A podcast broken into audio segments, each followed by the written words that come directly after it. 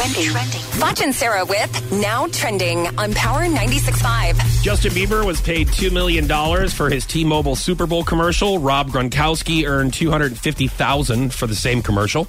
That's So- got a sting, you know. And you said you liked the commercial. I really The like. Biebs? Yeah, I, I really. Now, Dr. Baker, hear me out because I have not uh, agreed with all of the choices that Justin Bieber has made lately.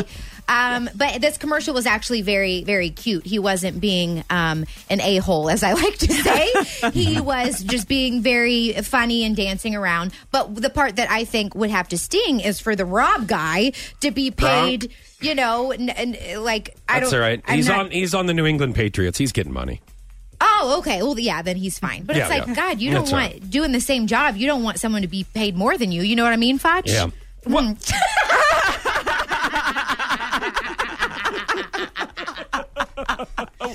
I, I've been told it doesn't feel very good. I don't know what that means. I'm confused. Uh, it looks like uh, uh, Barack Obama is currently vacationing with billionaire Richard Branson. The two, two posted a video of themselves kite surfing in the Caribbean. Oh man, I gotta see that. Kites? I don't know if I'd want to kite surf.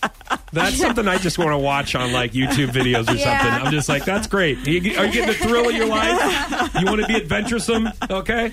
What happened? Oh, you fell off your kite. yeah. That's how you went. Well, How then you you shouldn't have gone kite surfing. Right.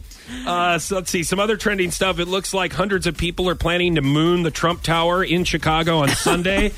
900 people have confirmed they will be baring their bottoms, while Yes. another 3,000 people are expressing interest in joining the movement. Oh, that's good. Why is this some mental picture that I have that these are people that you won't want to see their bottoms in the first place?